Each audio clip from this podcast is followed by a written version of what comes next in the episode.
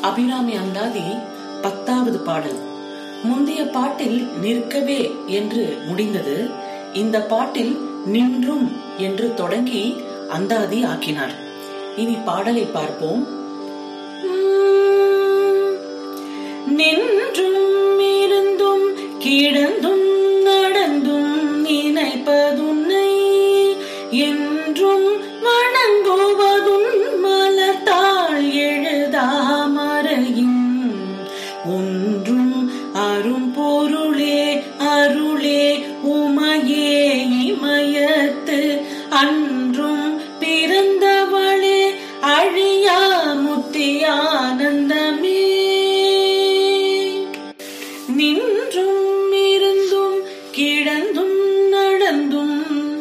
அதாவது எல்லா உயிருக்கும் அதிலும் சிறப்பாக எல்லா மனிதருக்கும் நிற்றல் இருத்தல் படுத்தல் நடத்தல் என்ற நான்கு நிலைகள் பொதுவாகும். அதாவது நிக்கிறது உட்கார்ந்திருக்கிறது படுக்கிறது நடக்கிறது. இந்த நாலு நிலைகள் எல்லா மனிதர்களுக்கும் பொதுவாக இருக்கும்.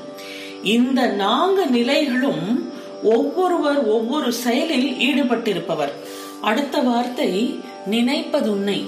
நின்றும் இருந்தும் கிடந்தும் நடந்தும் நினைப்பதுன்னை. ஆனால் இந்த நான்கு நிலைகளிலும் எப்போதும் உன்னையே நினைக்கின்றேன் என்கிறார் அபிராமி பட்டர். உறங்க தொடங்கும் போதும் விழித்த பிறகும் நினைப்பதால் இரண்டிற்கும் இடைப்பட்ட நேரத்தில் மனதில் அந்த நினைவலைகள் அடக்கமாகவே நமக்கு இருக்கும். சிலர் படுக்கும்போது நினைத்ததை உறக்கத்தின் நடுவே எழுப்பினால் நினைத்ததை தேவையில்லாமல் சொல்வார்கள். அல்லது தாமே அதை விழிக்காமல் புலம்புவார்கள். இதனால் மறக்க முடியாதபடி நெஞ்சில் அபிராமி உலவுகிறாள் என்று நாம் உணரலாம். நிற்கும் போதும் உட்காரும் போதும் படுக்கும் போதும் நடக்கும் போதும் அபிராமியே நான் நினைக்கிறேன் என்று கூறுகிறார். இதுக்கு ஒப்பாக சௌந்தரிய லஹரியின் இருபத்தி ஏழாவது ஸ்லோகம் அதாவது சமயாச்சார வழியில் தேவியின் பூஜையை பற்றி இதில் ஒரு குறிப்பு இருக்கிறது. ஜபோ ஜல்பஹ ஷில்பம் சகலமபி முத்ரா விசரணா கதிஹி பிராதக்ஷிண்ய கிரமணம் அசனாத்யாகுதி விதிஹி பிரணாமஹ சன்வேஷः சுகமகிலம் ஆத்மார்ப்பணதிருஷா சபர்யா பர்யாஸ்தவ பவத்து என்மே விலசிதம் அப்படின்னு வரும் இந்த ஸ்லோகம் அதாவது பரமேஸ்வரியின் பூஜையான ஸ்ரீவித்யாவில் தந்திர ரீதியான சமயாச்சாரம் என்ற வழிமுறை இதுல குறிப்பிட்டிருக்கிறது. இந்த வழியில் பூஜைக்கான பொருள்கள் யாவும் வெளியிலிருந்து கொண்டு வராமல் அனைத்தும் மானசீகமாகவே அந்தர்முகமாகவே செய்யப்படும். இதான் சமயாச்சார முறை. தனதென்று எதுவுமே இல்லாது அனைத்தும் பரமேஸ்வரிக்கே அர்ப்பணித்து விட்டமையால் நாம பேசுற வார்த்தை யாவும் தேவியின் மந்திரமாகவும் கை கால் அசைவுகள் யாவும் தேவிக்கு உகந்த பத்துவித முத்திரையாகவும் நடக்கும் செயலை அம்பிகைக்கு செய்யும் பிரதட்சணமாகவும் நாம் உண்ணும் உணவு ஹோமத்திலே நாம ஆகுதியாக இடுற மாதிரியும் பூமியில் படுப்பதை நமஸ்காரமாகவும் நாம் அன்றாட செய்யற அந்த சர்வசாதாரணமான எல்லா விதமான ஆக்டிவிட்டியுமே அம்பாளுக்கு செய்யும் பூஜை விதியாக கூறப்படுகிறது. அதாவது சமயாச்சாரம் முறை.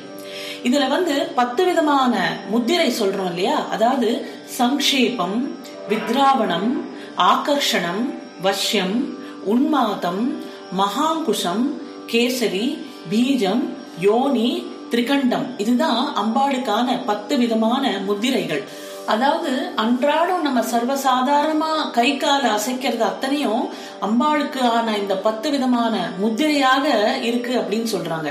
அதாவது இவ்வாறு எவ்வித கடினமான முயற்சியும் இன்றி இயல்பாகவே நம்மளால இந்த செயல்களை எல்லாம் நம்மளால் செய்ய முடியும். இது வந்து தேவி பூஜையின் விதியாக விளங்குகிறது. அதுக்குதான் லலிதா சகசிர நாமத்திலையும் சமயாச்சார தத்பரா ஞான முத்ரா தசமுத்திர சமாராத்யா இந்த மாதிரியான நாமங்கள்லாம் லலிதா சகசர நாமத்தில் வரும்.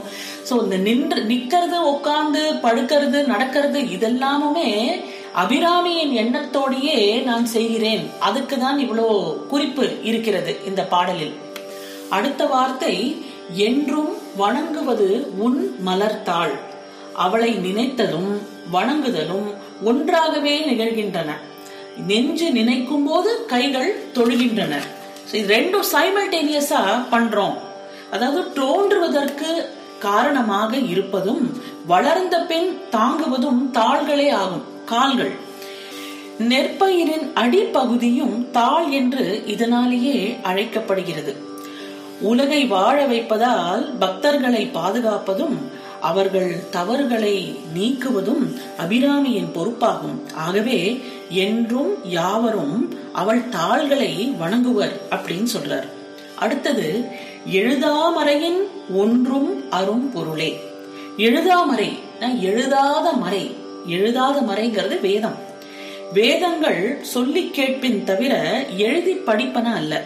காரணம் வேதத்தின் ஒலிப்பு அதாவது உச்சரிப்பு முறை அது தெரியறதுக்காக தான் இது வந்து உச்சரிச்சு கேட்டு கேட்டு தெரிஞ்சுக்கிறது. இதனால் வேதங்கள் எழுதா மறை என்பர் வேதங்களின் ஒலியாக ஒன்றி இருப்பவள் அபிராமி. ஆகவே வேதம் மோதினால் அவளை நினைப்பதும் வணங்குவதும் துதிப்பதும் ஒரு சேர நடக்கின்றனர். அருளே உமையே அடுத்த வார்த்தை. வேதத்தில் அவள் வெளிப்படுவதை அருள் என்பதால் அருளே என்று அவளை அழைத்தார். இதை விளக்க உமையே என்று கூறினார். இந்த உமாங்கிற பேர் இருக்கு பாத்தீங்களா? ஆ பிளஸ் உ பிளஸ் உம். ஓம்ங்கிறது ஆ அகாரம் உகாரம் மகாரம். ஆ பிளஸ் உ பிளஸ் உம் என்ற ஓங்கார ஒலிகளை திருப்பி போட்டு பாருங்க. உ பிளஸ் உம் பிளஸ் ஆ என்று திருப்பினால் உமா என்று வரும். இதுவே தேவாரம் போல் ஓம் என்பதும் உமா என்பதும் வேறல்ல என்பதை நாம் புரிந்து கொள்ள வேண்டும். இமயத்து அன்றும் பிறந்தவளே. சிவபெருமான் அவதாரமாக பிறப்பதில்லை. இதனால் தான் அவரை வந்து நம் பிறவா யாக்கை பெரியோன் அப்படின்னு நாம் சொல்வோம். சிலப்பதிகாரத்தில் இப்படி வந்து புகழப்பட்டிருக்கிறார் சிவபெருமான். ஆனால் சக்தி பல அவதாரங்கள் எடுப்பதுண்டு. காமாட்சி மீனாட்சி பார்வதி என பல பெயர்களில் அவதாரமாவதும் அபிராமி துர்கை லலிதா அங்காள பரமேஸ்வரி காளி மாரி என பல வடிவுகளில் சில காரணங்களால் உருவம் எடுப்பது உண்டு. மீனாட்சி பார்வதி முதலியோர் பிறந்தவர்கள். மற்றவர்கள் தோன்றியவர்கள். தோன்றியவர்களுக்கு பெ- பெற்றோர் இல்லை நாம் புரிஞ்சுக்கணும். இதை அறிவிக்கவே இமயத்து அன்றும் பிறந்தவளே என்றார். அதாவது தாயின் கருவழியாக பிறக்காவிடிலும் சிறு குழந்தையாக தோன்றி வளர்வதும் ஒரு வகையாக பிறப்பே ஆகும். அடுத்த வார்த்தை அழியா முக்தி ஆனந்தமே. அவதாரமானாலும் மனித பிறவியாக தோன்றினாலும் அவள் இயல்பு குறையாது என்பதை நமக்கு அறிவிக்க அழியாத முக்தி ஆனந்தமே என்கிறார். வாழ்வு முடிந்த பின் வரும் முக்தி மட்டுமல்ல ஜீவன் முக்தர்கள் போன்றவர்கள் மற்றும் அபிராமி பட்டர் ஆகியோர் ஜீவிப்பதிலேயே முக்தி ஆனந்தம் அடைந்தவர். இரண்டு விதமான முக்தியிலும் ஆனந்தம் என்பது குறையாமல் உணரப்படும்.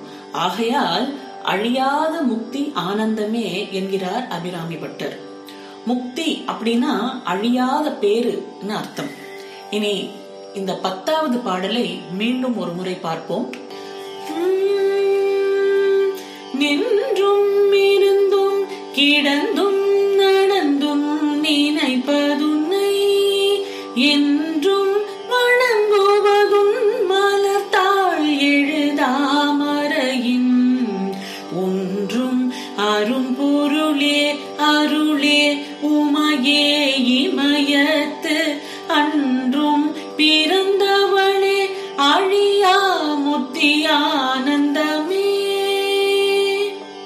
இனி அபிராமி அந்தாதி என் பதினோராவது பாடலுடன் உங்களை நாளை சந்திக்கின்றேன்.